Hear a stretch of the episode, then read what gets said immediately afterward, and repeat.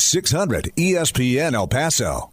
Uh, I was bummed to hear the news about Curly Neal, one of my all time favorite Globetrotters. I remember the first time we went to a Globetrotters game. It was either 79 or 80 at the Special Events Center at that time. Had great seats.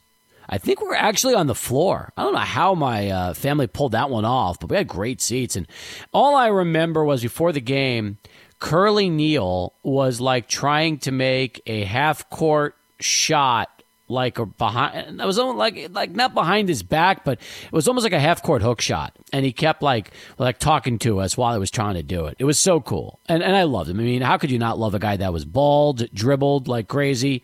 And you know was part of those cartoons. Remember when the Globetrotters had those cartoons in the 70s he was part of that. Um, we brought him in for our sports expo years ago that was even cool because we brought Curly we thought you know who more iconic than Curly Neal? So he comes into town, hits on one of our employees, invites her back to his hotel room. It was great. I mean, you know, what everything you would expect from a guy that was probably then in his 60s and and signing autographs for people. So good memories. I loved him. I miss him and man oh man, Fred Curly Neal gone at the age of 77. That's a tough way to start the show today on a Thursday, uh, Adrian. That's really difficult. Yeah, it's difficult news right there. And, you know, he's just one of five players ever from the Harlem Globetrotters to have his jersey retired. So you could see the historical significance with him on the team. And just sad to see his passing today. Number 22, Fred Curly Neal. So anyway, yeah, it is a, sad, uh, sad start uh, when you hear that kind of news uh, on sports talk.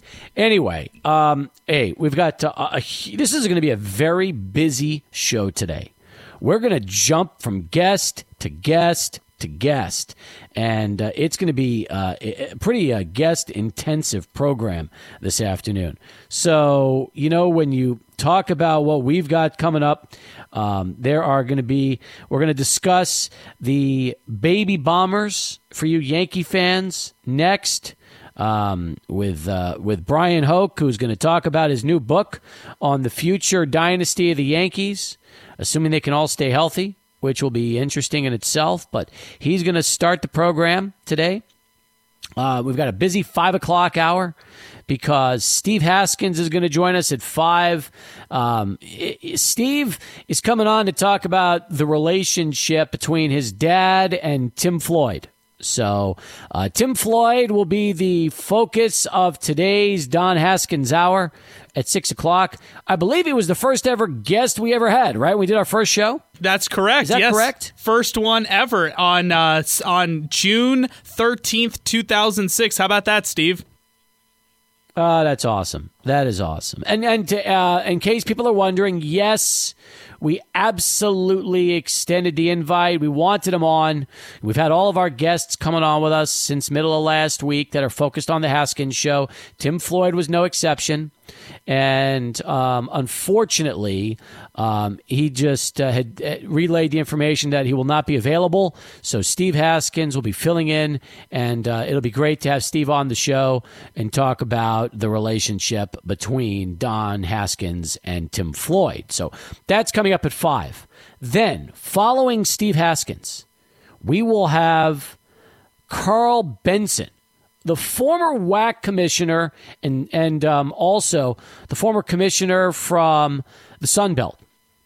He's going to come on and talk about UTEP, you know, as a long-time member of the WAC, and then they went to Conference USA, and Karl has some pretty strong opinions about what could have happened had UTEP stayed in the WAC and not uh, bailed out and gone to Conference USA at the time. Trust me when I tell you, folks, you're going to want to hear this conversation because uh, as as depressing it'll as it'll be when you hear what Benson tells you, you'll understand that you know a lot of things could have been different if certain uh, moves had uh, not been made many years ago. And uh, Karl Benson, who was uh, excited when he found out that his conversation with Don Haskins was uh, last week, had reached out to us about coming on. This was before we started getting the guests on, Adrian. This was the day before because we started that on Wednesday, and Karl Benson was on our Tuesday guest last week. But he's been wanting to come on ever since. So I'm excited we get a chance to bring him on today and looking forward to, to hearing what he has to say from uh, years ago. Yeah, I'm really looking forward to this conversation too. I think there's a lot of doors that have not been closed yet as far as just closure with the WAC right now and what could have been with UTEP, you know, had they remained in, in the WAC. So, yeah, I'm really interested to see what uh, Benson will have to say regarding this. And I know he felt very passionate about UTEP. You heard it last week when he came on the Don Haskins show and just what the Miners brought to the table for the WAC. So it'll be great to have that conversation today. Absolutely. Absolutely. All right. Well, anyway, that's going to be happening uh, on today's show. And by the way, we have uh, some incredible guests lined up on this program over the next week or so. Uh, tomorrow, Luis Tiant is going to join us. And if anybody follows uh, Major League Baseball from the 70s and 80s, you know the name, Luis Tiant. He's got a book, Son of Havana. There's a lot of great uh, authors that are going to be joining us, former athletes, authors. Um, Sam Smith, who wrote the Jordan Rules, he's going to be on next Monday talking about the legacy of Michael Jordan. We've got uh, Curt Sampson on Tuesday talking about Tiger Woods' comeback. Billy Ripken, Cal's brother, is going to join us uh, next Tuesday. We've got uh, also later in the week Wade Phillips. That's right. Bum Phillips' son, Wesley Phillips' dad. You know Wade Phillips from all his years as Cowboys coach and defensive coordinator. He's got a book, Son of a Bum and he's going to come on the program. I'll tell you what, uh, I am super excited about our guest list over the next uh, week and a half or so. It's going to be spectacular, Adrian. Steve, are you serious? Wade Phillips is one of my all time favorites. I can't wait for this. Ever since I got the book yesterday, I've been reading it. I'm so excited to have him and all these great guests on the show in the coming weeks. And hey, we're staying relevant during these times. That's a big thing right here on Sports Talk. I can't believe his dad left Texas Western for a high school coaching job and got a pay increase in like 1963. Oh, man, that's a tough one right there. I can't believe that. That's a tough one to swallow. It is, but it just goes to show you that um, you know this job. Even back in the early '60s, there were some high school jobs that paid more than uh, college jobs around the country. It's uh, it's amazing. So yeah, I'm looking forward to having Wade Phillips on the program. That's going to be terrific. Uh, tweets coming in 600 ESPN El Paso. This is from uh, L Middle Fingerton. He tweets. Floyd declining the invite is just dead ass wrong, Steve. Hey, listen, I'll say it again. All right. We extended the invite. He declined it. And whether it's right or wrong, all I can tell you is this. I've heard he's listening to the Don Haskins shows and the Don Haskins hour every day. That makes me happy. Whether he never comes on this show again, never wants to say another word to me, which is fine, as long as he is enjoying the Don Haskins hour as much as all of you are enjoying it, I'm happy. That's all I care about. And I've already been told that he's been listening and he likes it a lot. And that's great. That is that's the point. So this is not about me. It's not about the show. It's about it's about coach and giving you the opportunity to hear his voice again after all these years on a regular basis. That's what we're doing, and um, I'm happy he's enjoying those shows because that's what I was uh, what I was told uh, a while back. And um, um, you know what? That's enough for me as far as I'm concerned. And there are other guests that aren't going to be able to join us because either they're uh, they're not around anymore or their health is declining. So you know we've got substitutes. We are working on getting like a great substitute for every show to to come on and and, and talk uh, about the Don Haskins Hour, and that's uh, definitely been a project of ours, and we're excited about that. So with everything going on, and it's going to be a busy one here today. Did you vote on your uh, first group of uh, UTEP matchups, the uh, four of the of the eight matchups that uh, UTEP men's basketball Twitter posted. Yes, I did. I and I did a little research beforehand. So yes, I got my votes in. I, I find the votes very interesting right now, though. I was shocked at one vote in particular.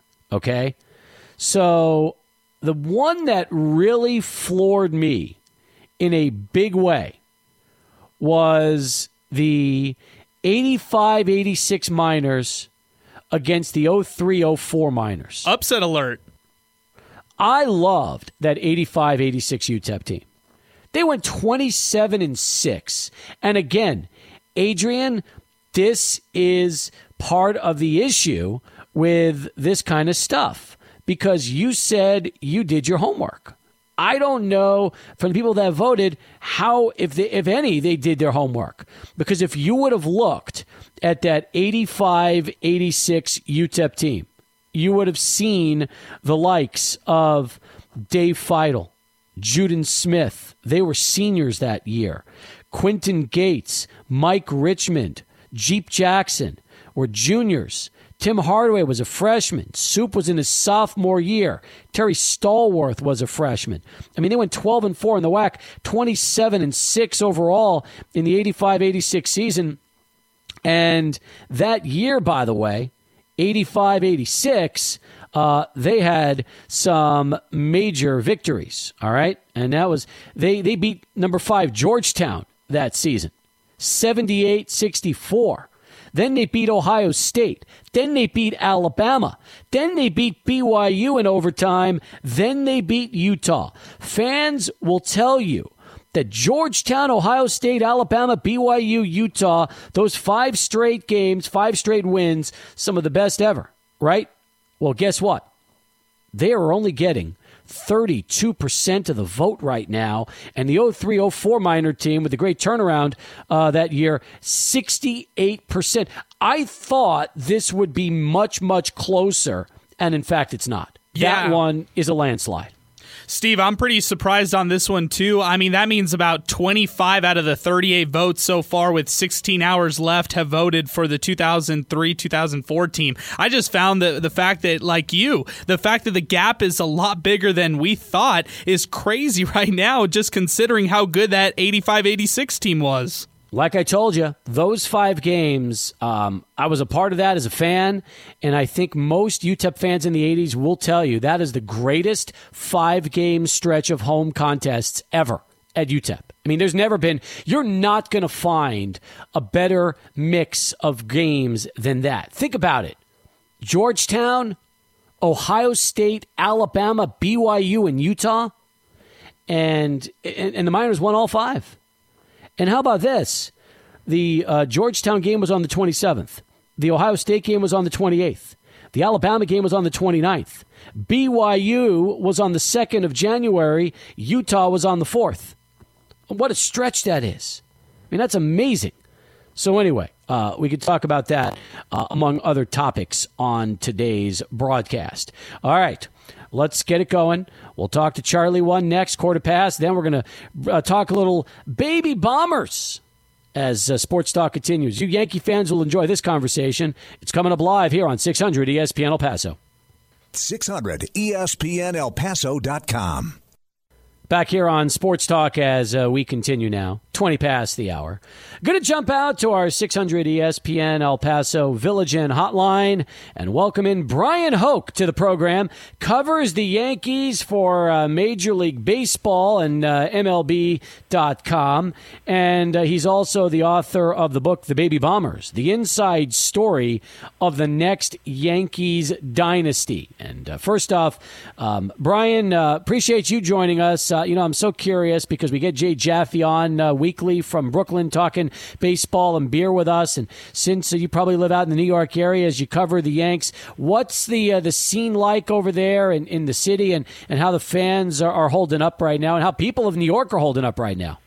Well, I'll tell you what, I'm actually in Tampa, Florida, where the Yankees were having spring training, and uh, today would have been opening day. So I'm actually still in the same apartment where uh, I was covering spring training when the game stopped a, a couple weeks ago, just because the situation is so tough up in New York City. I've got my family with me, so uh, we didn't really see the rush to head back up there. We uh, we would have been in Baltimore right now. The Yankees would have probably had their opening day game in the books already, but um, uh, for the moment, we're staying down here. Um, this area is also getting hit as well as our most areas of the country, but just uh, New York basically being the epicenter right now of this coronavirus situation, I thought we were safer here. And um, my thought is that if and when baseball does resume, and I do believe it will, um, the Yankees will be here in Tampa first rather than in New York City just because of the way the situation is right now. So uh, we're going to stay down here and, and soak up the sunshine for a little bit longer.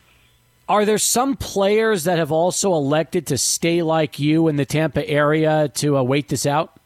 Yeah, a lot of the guys have scattered across the country to go back home, but there are some significant players here. Uh, Aaron Judge is here, Giancarlo Stanton, DJ LeMahieu. Um, so there, there's some a lot of the guys who are rehabbing at the complex are able to go over to George Steinbrenner Field, which they've kept open. Uh, you know, when this first all went down, the, the team voted unanimously that they were going to stay here. But at that time, I think there was a thought that this could just be two weeks, and clearly it's going to be much longer than that. So a lot of the guys have decided that they can get done what they need to get done at home uh, head back up north. Um, so they're they're kind of all over the country right now. But there are a, a pretty sizable contingent of players that are still going to Steinbrenner Field pretty da- on on a daily basis. That's good. And I guess the ones that aren't going feel like they've got enough stuff uh, over in terms of training where they're at that they can kind of keep themselves in good shape uh, at uh, at home and, and be ready to go when time comes. Yeah, I think that's happening all around the league, and and a lot of these players do have gyms and in their homes that they can go to, and they're the lucky ones. If you have a batting cage or a tunnel where you can pitch, um, that that clearly is a huge advantage, and um, because you're going back into your off-season mode. So a lot of the things that the guys were doing to stay sharp during the off-season, they're trying to go back to that. But on the other hand, I was talking to some of the younger players who were here in Tampa, and they were kind of waffling on it because uh, the gyms and the universities that they were using back in at their hometowns, a lot of them live in small towns, and those universities have closed up too. So um, some of the guys were reluctant to leave Florida, and I think that's why you're seeing guys stay here. For example, one of the players. Uh, Tyler Wade. He's from California, and that's a state where 40 million residents have been locked down. So uh, he knows there's no reason for him to go all the way back across the country. So he's hoping to stay here in Florida as long as he can. Just one example. And um, if they do wind up closing that down, he would think about maybe Arizona or somewhere else. But the the guys are hoping to stay there in familiar surroundings. As far as the season itself, I mean, we keep hearing that maybe June or even July could be a possible start date. They'll play some doubleheaders. I know Tampa, uh, Toronto's general manager suggested, uh, you know, seven inning games like we see here in the minor leagues. If you had to guess, do you figure that probably sometime uh, June or July is, is at least right now what, what kind of makes the most sense to get things started? Man, I would sign up for June 1 right now. If you told me that that could be locked in, but I think um, nobody really knows because we just have to wait and see how the next few weeks go in the U.S. I think that we are, to use a baseball analogy, we're still in the very early innings of this game and this fight against the coronavirus. So, um, you know, that sounds wonderful to say June 1. I think I would sign up for that. Um, I would probably sign up for July 1. I think that the important thing to know here is that players because they were so close, they had already ramped up physically. I mean, we had starting pitchers who had thrown 60 pitches and were ready for this season opener that would have been today. So they've now gone back into their uh, off-season mode, and so they're going to have to build up again and have almost a second spring training or a summer training. Um, maybe they could get that done in two or three weeks, but there's going to have to be something where you're back in the rhythm of playing games against other teams. Um, you can't just throw your gloves on the field and go for it as much as we'd like to see that. So um, I, I think that the, the probably the best analogy I can draw to it is 1995 after the strike. Um, you know, they came to a labor agreement. They had a shortened season, um, and, and early in that season, starting pitchers didn't go as deep as they would today. Um, you know, actually, teams are going to the bullpen more now anyway. So, uh, but that season, you you got four innings out of your starter. You were happy with that. Maybe that's what we see early in the year. Uh, I have heard that seven inning doubleheader thing mentioned as we see in the minor leagues. So I think everything's on the table right now. What we need most is for this situation clear up and get those guys back on the field. Bryan Hoch, the author of the book The Baby Bombers, the inside story of the next Yankees dynasty. He also covers the Yanks for uh, MLB.com as uh, he joins us live here on our Village Inn hotline. You know, this book um, that really talked about the 2017 season, I guess, took uh, an all new uh, significance this offseason once details of the sign stealing scandal uh, went down with the Astros, especially since the Yanks took Houston to that seventh game, and that was the year of the trash can banging, and we find find out that everything you know went down. And uh, I'm sure for you, you probably would love to, to revise it with a paperback version where you could kind of include some of the new details and findings that have come out.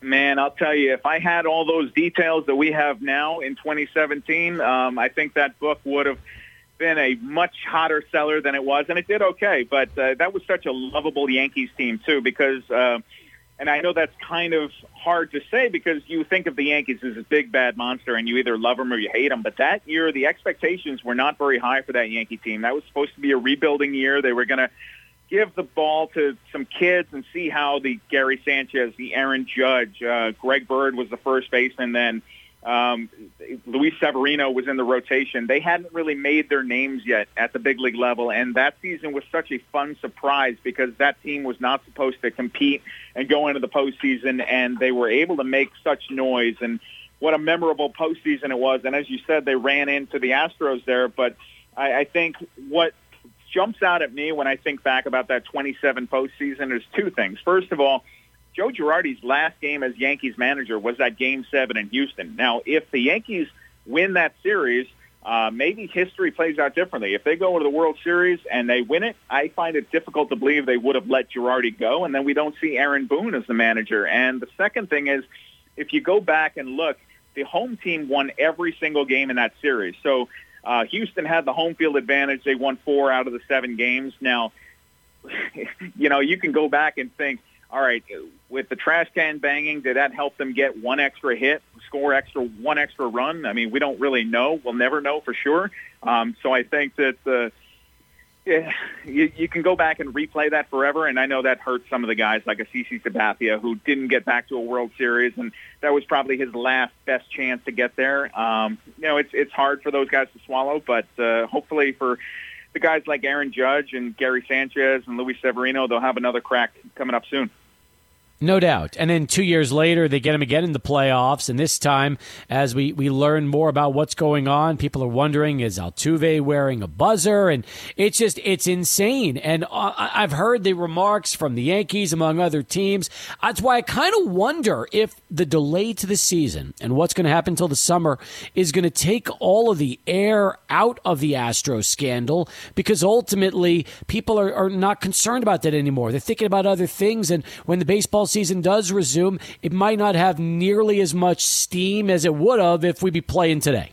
Yeah, I was saying that to one of my buddies the other day. I said, "You guys remember when the biggest story in sports was some guys used to bang on trash cans? I, I wish we could go back to those simple days." Um, I think you're right in that what the Astros did won't be forgotten, and I think that you will hear some negative reaction around the league for them. But I think that the vitriol will not be there the way it would have been, because it was pretty nasty even down here in spring training. And you're talking about spring training is this happy, fun time where the games don't really matter, and everybody's just out getting a tan, and um, most of the crowd is over the age of 60, and um, they were getting some pretty loud, nasty reactions wherever they went in spring training. And I thought they were in for a miserable year. I was saying that. Uh, it was going to be probably the least fun 95 to 100 win team in baseball history. And, and so who knows what it's going to be for the Astros, but I think you're right in that um, it, it this current situation puts everything a little more in perspective, and I don't think what the Astros did will be forgotten. Um, I, I think that baseball fans will eventually get back to hating the Astros if that was where they were inclined to go. But uh, I, I think the first thing is we all just want to see this great game get back on the field and for life to get a little bit back, more back to normal.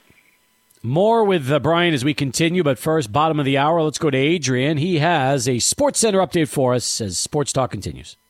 600 ESPN El Paso.com. Good stuff, Adrian. Appreciate that as we continue here on Sports Talk. So it was a little uh, more than uh, two years ago when Bryan Hoch uh, released the book, The Baby Bombers, the inside story of the next Yankees dynasty, talking about that memorable 2017 season. Since then, uh, the Yankees have been good. It's just the, the dynasty part hasn't happened yet. So, Bryan, I'll ask you, especially now knowing Luis Severino is going to have uh, had Tommy John surgery and he's on his road to recovery, and we've seen injuries batter guys like Stanton and Judge and, and Sanchez has, has not reached that level and Greg Bird is now playing for the Rangers. Do you still see this young nucleus of Yankees as a potential dynasty? Well, let me preface it by saying, you know how newspaper writers say, don't yell at me, I didn't write the headline? I did not write that tagline for the book, and I knew that could create a problem someday. But um, I, I do believe that, look, the Yankees are built, they're a championship caliber team. That's the, you, the phrase that Hal Steinbrenner always continues to, to use, and I think that um, what that book intended to do was uh, display the shift from how it became – Derek Jeter's Yankees to Aaron Judge's Yankees. And I think that the front office made a lot of smart moves in a short period of time to kind of remake what was becoming a stale, aging team. And they got rid of guys like a Carlos Beltran and, and moved those guys out. They had to say goodbye to Mark Teixeira and uh, the retirement of Jeter and kind of shifting into this newer phase where they were relying on this young talent. And so you've got guys that they are continuing to build upon, like Gary Sanchez, like Aaron Judge in right field, uh, Didi Gregorius was a terrific shortstop for them. That was a really smart move. Uh, now they've let him go to Philadelphia, but Gleyber Torres came to the Yankees in a very smart trade, and he's a guy who's 22 years old, and he's somebody you can build on. Uh, already had two terrific major league seasons. I think there's more in the tank there. Uh, they've made some smart trades. For example, uh, the trade for Luke Voit. Um, you got a starting first baseman out of nowhere, and so while some of these players that we featured in the book, say Greg Bird, did not work out, Brian Cashman and his uh, front office staff have done a really good job of um, finding value where other teams aren't seeing it. Gio Urshela, for example, um, nobody really knew much about him when he came to the Yankees. He they got him for the price of a Hyundai Santa Fe. They got him for twenty five thousand dollars, and he developed into a starting third baseman for them. So I, I think that you have to have a little bit of that. And what always helps the Yankees is they've got their financial might as an advantage. You know, if if the Steinbrenners want to break out the wallet and use that checkbook as a force, as they did this past offseason in signing Gerrit Cole for over three hundred million dollars, you can do that. And why they did that was Cole was supposed to be the icing on top of the cake of this team that was already tailor made to to win a championship. Uh, they believed in 2018, 2019, and um, you know, having seen them on the field this year, I, I was buying into the hype down here. They looked pretty good. I thought that um, you know nothing was going to be handed to them. They had a tough division race. Probably Tampa Bay would have been their biggest challenger, but this was a team that was uh, constructed to make noise in October, and I believe, uh, you know, even if we're looking at a shortened season, they they definitely will still be a force. How do you like Aaron Boone as manager, Bryan? I, I think he's, been the right fit. Um, you know, I, I, what they wanted when, coming off of Joe Girardi, who was more stern, I think. You know, it's funny. Somebody described it to me this way. Joe Torre was kind of the, the laid-back, detached dad in the room, and uh, Girardi was kind of the intense, kind of the very stern dad, the one who would yell at you if you got home at 9:01 instead of 9 o'clock if your curfew was there. Boone's more like a cool uncle in the room. That's how I would describe it. And he can connect with the players a little bit better. He listens to the same music. He watches the t- same TV shows. I, I don't think that that has to be um, a prerequisite for managing the New York Yankees. But I think that the fact that he's got some broadcast background, he was on TV, he had the big home run in 2003. I was actually just watching. We have an opening day at home here uh, with MLB, and so the, the game that they were broadcasting live and live tweeting along with was uh, the Aaron Boone game in the 2003 ALCS. So that was kind of cool to watch all, all 11 innings of that. Um, I think he's he's definitely done a good job, um, considering he had no prior coaching or managing experience, and that's crazy to think. You know, 20 years ago, you never could have just walked in and managed the Yankees off the street, but uh, now the way that the game works and how uh, front offices are, are kind of constructed. Your job is to almost be a middle manager and a uh, press section, uh, press secretary, and I think Boone's done a really good job of that. And it doesn't hurt. He's the first manager in uh, Major League history to win 100 or more games in each of his first two seasons. So I think he's got some job security locked up now. No doubt about it. Folks, you can uh, follow Bryan on Twitter at uh, Bryan Hoch on uh, Twitter. You can also visit his website, which is uh, Bryan, and then there's a, uh, a dash or a hyphen, uh, Hoch.com. It's got information not only on uh, baby bombers, which you can still get on Amazon and Barnes & Noble, but you can also check out a book he co-wrote with Mark Feinsand called Mission 27. So a lot of good Yankee material. If you like the new Yanks, you'll definitely want to check this out. And, and Bryan's got some great work up uh, on his site uh, as well as uh, online. And hey, enjoyed the time. It was a lot of fun having you on the program, and we appreciate not just talking about this, these Yankees, but also giving us the latest on what you're hearing around the ball club. Absolutely. Stay safe down there, guys. You too. From Bryan Hoch over to ABC 7 News. That's coming up next with Eric Elkin. Then a conversation between Adrian and Jason Fitz, our weekly talk from First Take Your Take. That's coming up. Jason Fitz, Adrian brought us next, right here. Sports Talk continues, 600 ESPN El Paso. 600 ESPN El Paso. From our 600 ESPN El Paso Lubengo studios, Steve Kaplowitz broadcasting from home. Adrian Broadus in our control room right now. For those of you that were around at 9:20 this morning, I know a lot of people out there felt the El Paso earthquake or the quake here in El Paso. The epicenter wasn't here, um, but nonetheless, uh, 4.7 is what I heard, or 4.2, one of the other. Was it 4.7, Adrian? I think that was what I heard for the magnitude of the earthquake. Yeah, I've heard a bunch of different things. I even saw five, but I think 4.7 is probably the it's probably the most accurate right there. Now, I felt nothing, by the way. I was on a uh, video call with our sales team. I was outside, and I can honestly tell you the ground didn't shake.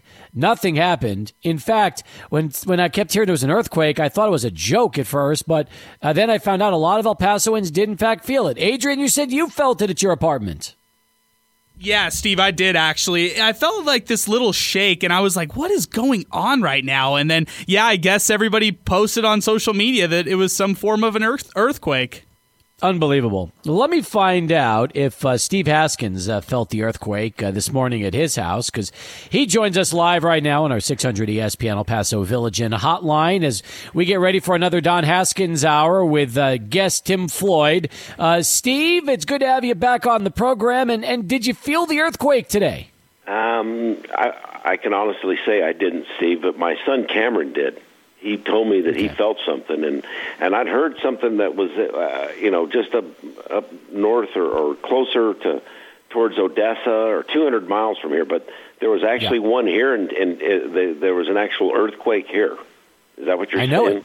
Well, well, I, they uh, well, it wasn't. Well, the earthquake was felt in El Paso. There were yeah, okay. a lot of El Pasoans that said that the uh, the ground was shaking. Some said that the um, that their lights started moving, and you know, uh, swimming pools were, were rumbling a little bit. Um, I don't know. What, yeah. Does Cameron live with you, or is yes, he in his he own does. place? So he, oh, so, yes, so he felt so wait it in his room. So he felt it in his room, but you didn't feel it. That's I, wild. I guess I was. I, I wasn't. I guess I. I thought it was. Uh, uh, I, I don't know. I didn't. If I if there was something I felt, I I, I would. I wouldn't. Uh, you know. Well, I just. I wasn't aware fun. of it. I'm just like you, Steve. I'm not far from where you live, right? You're and you uh, and you didn't feel it, right? I didn't. And then I then I talked to my neighbor across the street. He didn't feel it. I talked to Tim Haggerty, who lives a block and a half away. He didn't feel it. So I don't know. Maybe we were part of that that small group of West Siders that uh, that didn't get uh, any impact at all today. Who knows? Yeah, yeah, right. I'm, you know, I'm uh, that that that is. Uh, that is weird that you think all the things everybody else has to deal with that it's like well we don't have earthquakes or or basically yep. tornadoes but I guess maybe we maybe we're we're uh, we're going to start having those too. it's it's incredible. Now, before yeah, really I get is. to um, before I get to the relationship between your dad and uh, Tim Floyd, um, yesterday the news came out. Uh, Anthony Tarke has gone into the transfer portal. He's the third. Um, I know a, a, lot of our listeners probably realize this. They would think, but you still follow UTEP Miner basketball as much as ever, and uh, it's it's a topic you love to talk about. And I know it's tough sometimes when you hear these guys going in the transfer portal because you just say to yourself, um, you know, hopefully that's that's the last person because you don't want the Miners to to try to lose anybody else off this roster right now. Well, I, I you know I saw an, an article, uh, uh, the coach for Wichita State just saying that he was that he just needed. I guess I needed to adapt. I need to adapt to this, and I I, I talked to Tim Floyd about this because he's he told he, that he talked to to, uh, uh, to the guy to the coach. Uh, Tom, is it? Uh, I can't remember his name. You're talking about uh, Gregg Marshall. Gregg Marshall. Marshall. Gregg, Gregg Marshall. Marshall Yeah. yes. Yeah. And that he says like you stick to your guns, and you just gotta. Um, you, you know, con- continue on and, and, and trying to adapt. And I think even Tim said he'd probably, uh, uh, it, you know, it, some of this you, you're just going to have to accept and, and also re, re, you know, rethink bringing freshmen in. Because if you bring a freshman in, you, you know, somebody, you're going to have them for first two years and then somebody else is going to have them for his third and fourth year. And they're going to be a lot more prepared and, uh, but this thing like the Big Ten we were talking about, Steve, the other day, the that uh, players that the and this came from basically I real found this out was that all the sports, go- golf, uh, baseball, uh, soccer, volleyball, that they could all transfer, uh, you know, on a dime. And so instead of saying let's not let that let's not allow that to happen anymore, they said okay, well, football and basketball can do it too. So and I, I saw Calipari, an article. Calipari said uh, if, and, and I think he, I, apparently he got this from Tim. He says, "Yeah, you can start re- recruiting just when you're shaking hands with guys after the game. Just don't get on the bus. Just stay here." It's insane. It's insane what they're what what it's like, and then to see the athletic directors make it make it worse with uh, with some of these decisions they're making. I I would do like New Mexico State. I think that they've got they figured it out way back when, and I would I would probably follow their model, especially if you're a mid-level school. Even they're saying even the big schools, it's it's uh, you know they're they're seeing it. Unreal. Steve Haskins with us right now on our Village Inn hotline as we continue here on Sports Talk. So, uh, how would you best describe the relationship between your dad and Tim Floyd? I'd say it was like father son, pretty much. I mean, he was my dad. You know, when he uh, uh, got that letter, you know, from Tim, and he about to throw it away because it was so illegible. I mean, he couldn't, you know, but he saw Lee Floyd in there, and he saw, and he was like, um, you know, and he recognized that name, and he, um, he just, uh, my dad thought the world of Tim, and uh, and knew how responsible he was for what happened. You know, the '80s. Those, those I was just watching the Arizona game the other day the the and I was like that's the team that you know that they built that Tim built and uh, you know through his uh, just he, he, you know, my, I remember my dad saying that you know he just stay in airports because they didn't have any you know he have the money but he was just relentless and he brought him players that uh I heard on your show yesterday him say that I felt he felt like he kind of undercoached a little bit, and I, I thought that was you know that's pretty good. That that uh, he, we did we had the kind of talent like the '87 team. I looked at that one and I thought, wow, that that team could have easily gone to the Final Four. Just a As you know beat as you know, yeah. Go ahead. no that uh, um but uh anyways my his relationship with Tim was just as as you know like I said I think like a brother you know Tim's always seemed like a brother and my my dad was just they they just had the best uh, relationship a a, a coach and an ex assistant could ever have I know they also talked almost every day, um, even after uh, even after Coach retired and was was driving around the truck a lot. He would he would talk to uh, to Coach Floyd all the time. he talked it all the time and then in fact was a you know a consultant basically. He tim kind of hired him at you know with the bulls when and he you know and he he told you know went on the road with them for like three or four games and realized how how how great the pros had it. You know he never saw his bag. He said he'd get to the hotel room and his bag was in there. And he said one night on the plane they were they said told the guys there's no porterhouse steaks. And I said well it's like really they were all so he said it was unbelievable. But he also realized how hard pro players really played. Everybody thinks that they slacked around that they were they played pretty hard. But uh but Tim Tim was always, uh, you know, they, talked all the time, and same with Billy Gillispie. Billy Gillispie and Doc you know, guys that wanted they wanted to, you know to talk every every day if they could, and and uh, my dad and Tim, you know, uh, um, were were that way throughout Tim's career.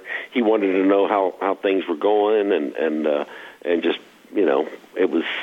I think it's probably that way for you know some coaches and their assistants, but I think it was really special for them.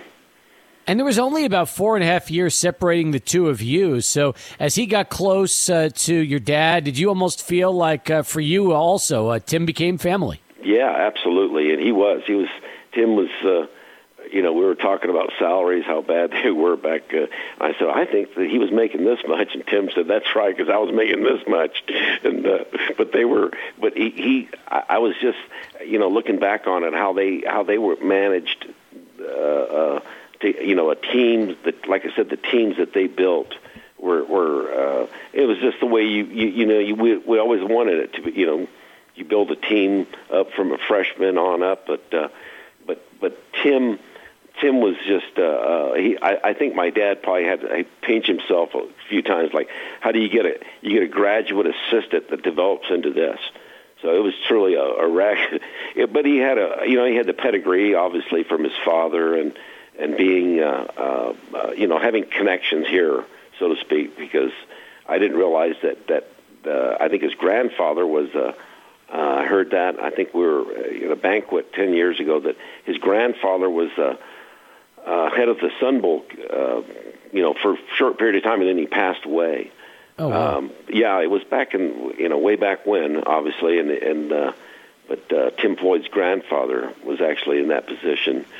So, but uh, yeah, Tim and Beverly and and Shannon and you know the they're uh, just they are they're they're family to us. They really are as tough as it was for him not getting a chance to turn the program around the way he wanted to when he came back in 2010 and took the job, it, it hit you just as hard because I know that uh, although uh, a coach wasn't uh, around at that time, still he mentioned uh, he mentioned your mom, uh, Mary. He mentioned you, and, and really the family as being one of the biggest reasons why he wanted to come back and, and, and take the job.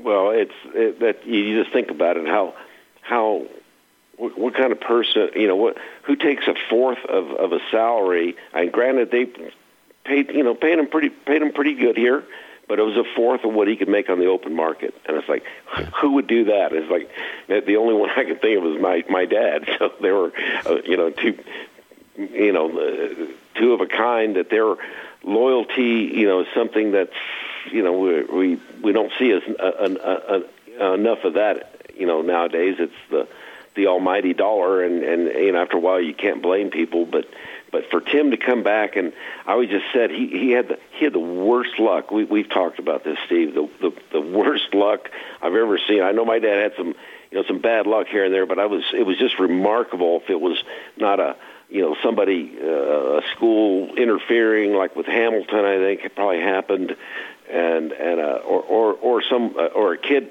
turning pro when they they brought in 15 general managers to talk on the phone and had it on speakerphone and tell them you're not ready, you're not ready, and two days later turns pro. Or you get Man. you get some guys, you know, gambling in the dorm, and that was uh, you know it was a bad thing. But man, McKenzie Moore was an it you know was an NBA player at least for a couple of years, and then the, to finish it off with with his his last year, I said, well, guess what? You're going to lose three seven footers in a month. You know, think about that. That's a that's a hard. That's some hard stuff. And he still, I think, in those those years, I looked back at the things happened, and all of a sudden they won ten in a row. They played tough. And they played hard. But you, but but I think Tim would probably uh, tell you that that his uh, along the way that he probably should have adjusted. Because I asked him I said what you know junior well I'm going to have four freshmen and four sophomores and and he had a model set from you know when he was here in the 80s and maybe USC and all the other places he had been that that whole thing just you know as soon as we saw this this craziness with transfers I think you know even what 8 or 9 years ago it was you know 4 or 500 now I think his last year, what was it, 1,200? I mean, think about that. That's like 220 starting fives just moving to to another to another team, or you know, it, uh, just remarkable how how this is work. How how the I think it's horrible for for uh, for the game for for the for sports, and I, I don't know. It sounds like they're trying to make it worse. Yeah, it does. Before it gets better, that's for Yeah. sure. So, hey, um, I'll say this: I, um, I'm happy he's getting a chance to listen to the old shows. That's what it's Yes. all about. You know, so many people are enjoying them, and and really, that's why we did it because we want to bring your dad his memory back and and and give people an opportunity to put a smile on their face again right now, which uh, I'm happy it's getting a chance to do. Oh, it's, I think it's and and by the way, Steve, the, you know, the, you're uh, you know getting to listen to the shows and and the what an excellent format you had. You know, with the, the with the way that that that was it was a, it's a fun show to listen to. I mean, obviously, I want to listen to my dad. I mean, that's incredible. The, the you know the how how clear it is. How it's like it seems like it's just live. Really, I mean, when I listen to it, it's amazing the quality and uh, and, and it's just it's it's just it's fun, and and uh, I think I think anybody that uh, and it is a tough time right now, but uh, uh, it's it's really fun to listen to, and I think you had a great format that uh, that was fun to listen to. You know, we, with the people calling in, and uh, you know how the how you meshed it all together, and and, and brought in you know great uh, uh, folks to you know as guests, and and um, I just it, it was really I know it was only a what is it two and a half year run, but it Yep. was that was an excellent show. I mean, you, you, you, when you pull things back from something that's happened and you get to listen to it again, realize what what a great show that was. Well, your dad was amazing, and, and you know that, and how, how I feel about him and, and you guys and the whole family. So it's just so much fun that we get a chance to, to play these all over again and give people the chance that maybe never heard it before to hear it for the first time. And those that do remember it uh, get a chance to, to relive some of these shows. I, I've got one question for you on Twitter. This came a little while ago from uh, Snokomotive Minor. He wants to know, uh, Steve, being an NMSU grad, um, you had a very unique perspective on the UTEP NMSU rivalry. Can you tell us a little bit what that was like for you from both the days when you were in school and now? Well, I was uh, I was inducted in the, in the New Mexico State Athletic Hall of Fame last year. So I told them when I got up there, I said it's like two worlds colliding. But when when I was at New Mexico State, I uh, one of the stories I told was my dad giving me a ride on a Sunday evening, and not much not not much was said. And uh, I think I probably had a lot of fun that weekend, and so it was quiet. And and I got we got to the to, to in front of my dorm, and he hadn't really said much. He looked over at me and he says, "Don't tell anybody I was on this campus." and I said, "Okay." and so, and that was like he didn't. It, I thought he was kind of kidding, but it looked pretty kind of serious. But anyways, it was it, it was. Uh, it, I definitely uh, uh, when I was up there, I, I had to kind of bite my tongue a few times or, or but uh, I I always I, I really always enjoyed New Mexico State. I think it's a wonderful school, but uh, there was uh, there was t- uh, it was definitely it was still a hated vi- rivalry, and it, it's but like I said, being in the uh, uh, going up there and being inducted to the Hall of Fame, I I, I felt like I. Uh, uh, you know, it's like, Dad, I hope you're okay with this. but he did. He always he, he always had respect for the for the Aggies and the, and their uh, uh, their program. And I think, you know, Herb Wimberly, my coach, he always said that's the I like uh, you know Herb's the Herb's the the nicest guy at New Mexico State, and he's the one I I probably like the most. but it was uh, it it was sometimes it was uh, um, you know a, a little awkward. You know, oh, I guess another story. About two years after I left, they uh, I, I had the you know the Sahara shirts that last forever. And it was New Mexico State, and he was getting after me at the golf course. He's telling me something, and you know, chewing me out. And then he looked up and he says, "And stop wearing those damn Aggie shirts." So that's my that's my take. Like that, so you tell that's what uh, that's what That's that good. relationship was like at least at that time. And so oh, I didn't realize it bothered you so much, Dad. I love didn't it. even think of it. But Good stuff. Hey, Steve, Yeah. listen, I appreciate the time. Thanks for coming on and, and sharing uh, some of your memories on Tim and, and your dad. And, and uh, it's going to be a great hour coming up at 6 o'clock uh, when we get a chance to, to relive the first ever Don Haskins show with uh, Tim as the special guest. oh, it's, that's great. And and Steve, I like I said, I, I think people realize you know what a what a great show you put together. You know, you still got to have somebody do it what, like you did it, and it was absolutely uh, a, a, a great show. And you really, uh, like I said, it was professionally done and, and really top of the line. I appreciate that. Thanks again for Thank the time, you, Steve. Steve. We'll talk Appreciate soon. It. Thank you. Steve Haskins, folks, joining us here on Sports Talk. Coming up next, Karl Benson, the former WAC and Sunbelt commissioner. He'll join us live right after Charlie Wan, who's got this traffic update. 600 ESPN El ESPNElPaso.com. 25 past the hour as we continue on Sports Talk. The guests keep on coming today, and the Village Inn Hotline's going to remain busy. Um, last Tuesday, we had a chance to play one of our first Don Haskins Hour replays with Karl Benson, commissioner, former commissioner of uh, the uh, WAC, the Sun Belt, the Mid American Conference. He's now retired and happily living in the Denver area, and he joins us uh, live on the show as we continue our conversation. And uh, I love the fact that we ended up going and transitioning from Steve Haskins to you, Karl. It's a it's a perfect transition here in our five o'clock hour. Well, it's a it's a privilege to be, uh, uh, linked to the Haskins family, that's for sure. And I really did enjoy listening to Coach Haskins' interview with me from uh, 2005, I believe it was, or 2000, maybe 2004 or five. But uh, uh, really enjoyed it, and I really appreciated his kind words, and and I especially you know appreciated his comment that uh, you know he felt that you know, that UTEP uh, should have never left the WAC, and so that uh, that certainly made made me feel good uh, last Tuesday night.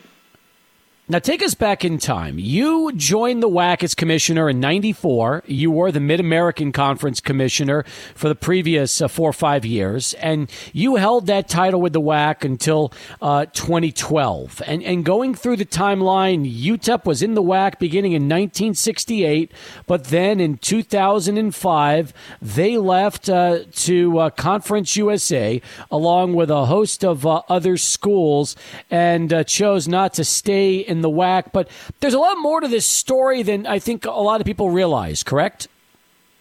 Well, I think that uh, you know the the evolution of the WAC once it went to 16 teams, uh, and then and the creation of the Mountain West.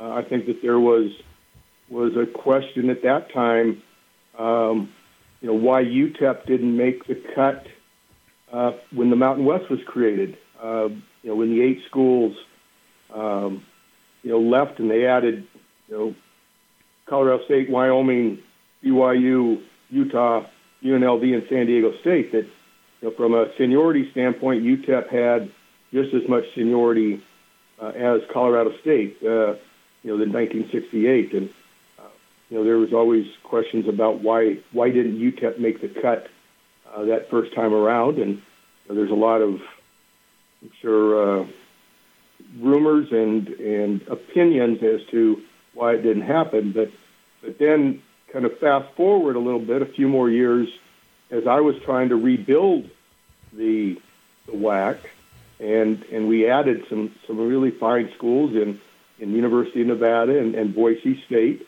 uh, and we had a we had a pretty pretty good uh, pretty good uh, you know league there. It, was a ten team league, uh, but it stretched from you know what from Tulsa to Hawaii, and and that you know without divisions.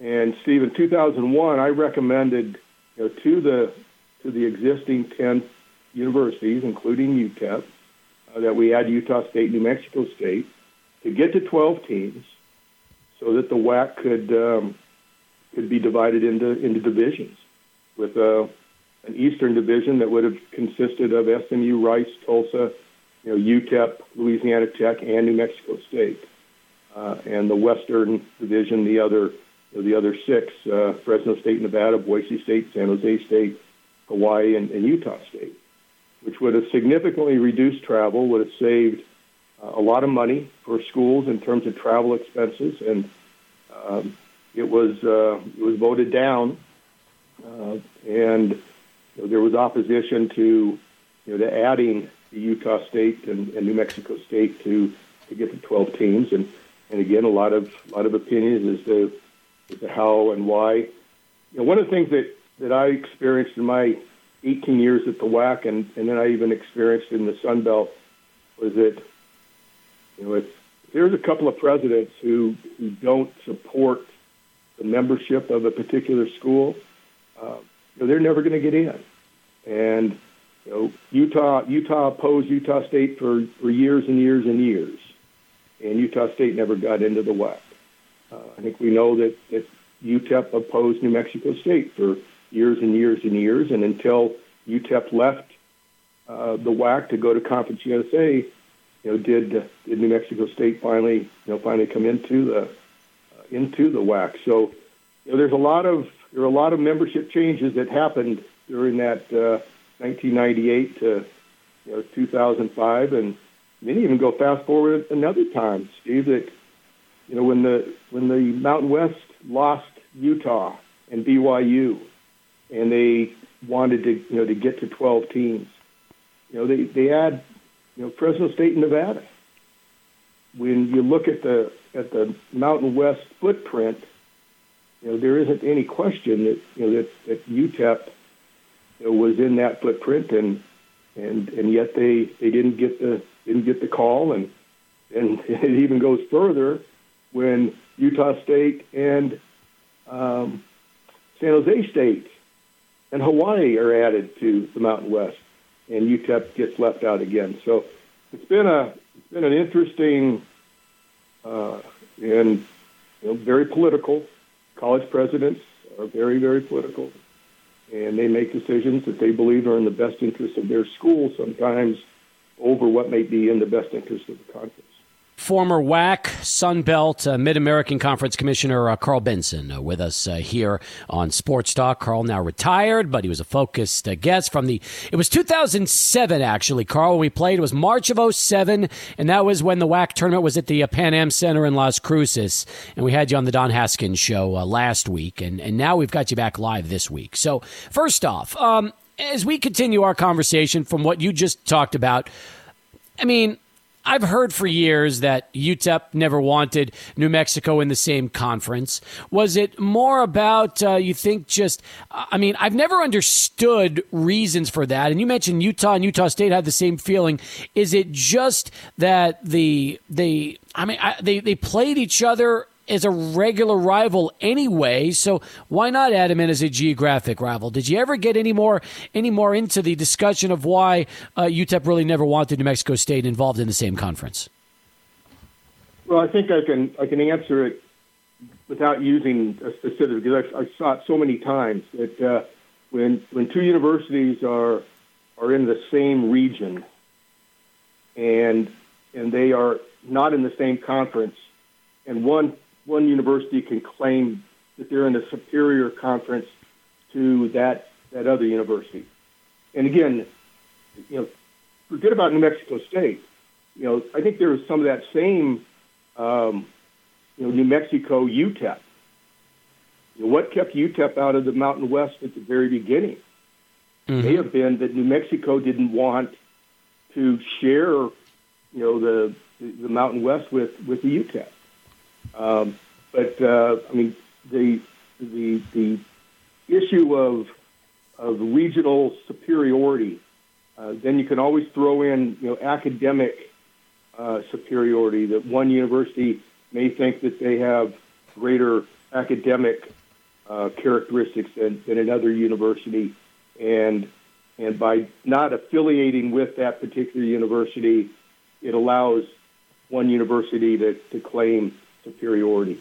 Uh, and again, that's that's not that has happened in many, many, many conferences over the course of time, not just in the Mountain West or the WAC or uh, in Virginia Tech in Virginia. University of Virginia kept Virginia Tech out of the Atlantic Coast Conference for several years until it took you know, the governor of Virginia to mandate that those schools be in the same conference. UL, UNLV and, and, and Nevada, you know, didn't want to be in the same conference until, you know, until there was no choice. And and sometimes that's what that's what happens. How a school ends up being in the same conference is that there's there's absolutely no other choices, and and a university president can only kind of use the you know the you know the, the void card uh, so many times until you know until it can't be used any longer. Do you believe that if UTEP had stuck around in the WAC and not left in 05, they would have eventually gotten into the Mountain West? Or, like you said, if New Mexico didn't want them in from the very beginning, would they have figured out a way to try to keep them out, even if the Miners had stayed in the WAC and were the logical replacements to go into the conference? You know, I, I really believe that if if we've been able to, if UTEP had stayed in 2005 and and been able to take advantage of really of of a, of a WAC that, that had some great success between 2005 and 2010. Boise State's, you know, Fiesta Bowl win and and uh, you know coupled by Hawaii's, you know, uh, entrance into the BCS, and then 2010 Boise State plays again in in the Fiesta Bowl. You know, had had UTEP been a member of the WAC at that time, there would have been some pretty significant financial rewards for for UTEP. But but again, as the Mountain West, um, you know, ended up having to go down into the into the WAC to backfill BYU and Utah, and then to, to get to 12 teams so they could have that championship game. And and as I said earlier, you know, the, the teams that they took from the from the WAC, if UTEP had been in the WAC at that time, uh, you know, the Mountain West ended up in, in 2005 you know, taking, um, you know, the, or excuse me, in 2010, taking Fresno State and Nevada, followed by Utah State, and, and with all due respect, you know, San Jose State, which, um, you know, could question, you know, who's the most valuable. I, I said for many, many times after I left, uh, even this, even the WAC to go to the Sun Belt, I always thought that UTEP had value to the Mountain West as a as a university that that delivered its fan base and delivered its population. San Jose State doesn't deliver, you know, San Jose. San Diego State didn't deliver San Diego. Um, UNLV really didn't deliver, you know, Las Vegas. But, but UTEP delivered you know, a major, you know, a top market. And they're also one of the few universities, you know, not just in the West, but that at one time averaged 10,000 in basketball and, you know, could average 30,000 in football. And there's, you know, there's never been, you know, there's, there's just a handful of those of schools in the West or in the Mountain West that could ever do that. So I thought that UTEP always had, you know, had great value, and and I I'm shocked that today here in 2020, 10 years after you know, the Mountain West with the 12 teams, you know, that UTEP is still, uh, you know, on a on an island, uh, you know, in El Paso, Texas, in Northwest Texas, uh, you know, in in Conference USA. It just, just doesn't make any sense and they haven't been able to be successful enough to position themselves out. That's what's even harder to to fathom right now. You know, football is is is averaging about as, as few fans as we've seen in a long time. Basketball's also hit the bottom. It's been a rough, rough go for the Miners, and you know, in order for them to start having value again, they've got to win and pack fans in the house. And unfortunately, that just hasn't been the case uh, in in in the last few years.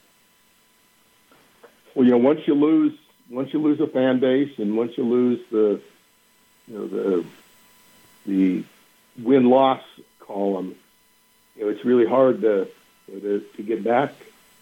Uh, what comes first, the, the win loss column or the attendance, and you know, I think that we all know that it's the win loss column, and, mm-hmm. and until until that can turn around, uh, you know the attendance is, is going to suffer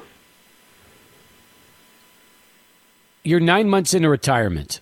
Give me, as we wrap this up, your uh, best guess as to what you think the future of uh, you know mid-major college athletics is going to be like. Well, let's let's focus rather than mid-major. Let's focus on the Group of Five conferences: the, the sure. Mountain West, the Conference USA, the Sun Belt, the Mid American Conference, and the American Conference. and those five conferences have been grouped together. And you know, the American is claiming that you know that they are the Power Six conference that belongs, you know, with the Power Five. You know, the line the line that separates the Group of Five and the Power Five. Uh, you know, there's, there's there'll be new negotiations, renegotiations of the CFP. Um, probably in three years. There's five years left on the contract. Know, what happens the next time that, that that is negotiated, and what happens to the to the group of five conferences? And and now, in light of the financial impact that, that the you know, coronavirus has had and will have on intercollegiate athletics, um, you know, the Power Five conferences have been giving the Group of Five conferences nearly $100 million a year to be part of the, the CFP. And, and ESPN or any other television network, you know, is going to pay the CFP X number, regardless of whether the, the group of five is, is in uh, is in that uh, uh, you know equation. So I, I I'm fearful that, that the group of five is is in jeopardy of know, continuing to receive that type of financial. That doesn't make any you know any difference whether UTEP is in Conference USA or whether UTEP is you know ends up in the Mountain West somewhere down the road. I, I think that there's a there's a a fear that you know, that there will be a change in you know in how the Power Five you know manages their event. And again, it's their event. CFP is their event and the group of five has been included, you know, as a it was a you know, and it's not a, it's no longer a token because it's significant money. I mean, it's a hundred million dollars. The old BCS, you know, was about twenty five million dollars.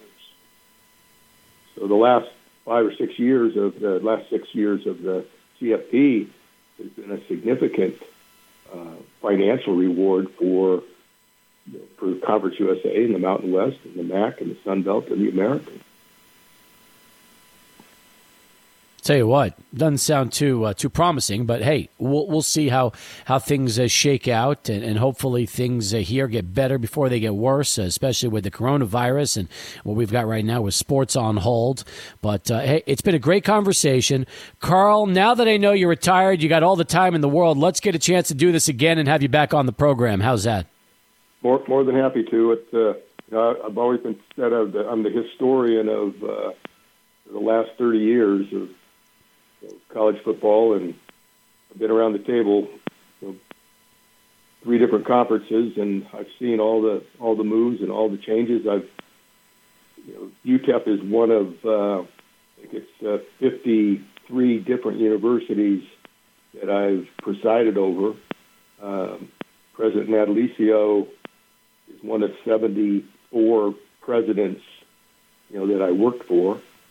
So I've uh, I've got I've got some history behind me, that's for sure, Steve. And, and now it's you know looking back and reflecting on it. I, I don't know if I'm going to write a book or not, but uh, there's uh, there's a lot of content. I just don't know if there's a lot of readership. So. Oh, there will be. If it's, let me tell you something. If you don't hold back and it's a tell-all book, you'll have uh, you'll have a real good bestseller on your hands, Karl. I promise you that. I'll, I'll, I'll have to have you as my agent. Fair enough. I'll, I'll, I'll, I'll help you write it. How, how about that? That sounds like a plan. Okay. All right, listen. Sounds great good. stuff. Thanks. Appreciate the time, and we'll talk soon. You Karl got it. Thank Benson, you, former, you bet, commissioner of uh, the WAC, the Sun Belt, and the Mid American, joining us here on Sports Talk. We'll come back, wrap it up next on our final countdown. Keep it things moving. Don Haskins Hour, 15 minutes away, right here on 600 ESPN El Paso. 600 ESPN El Paso.com.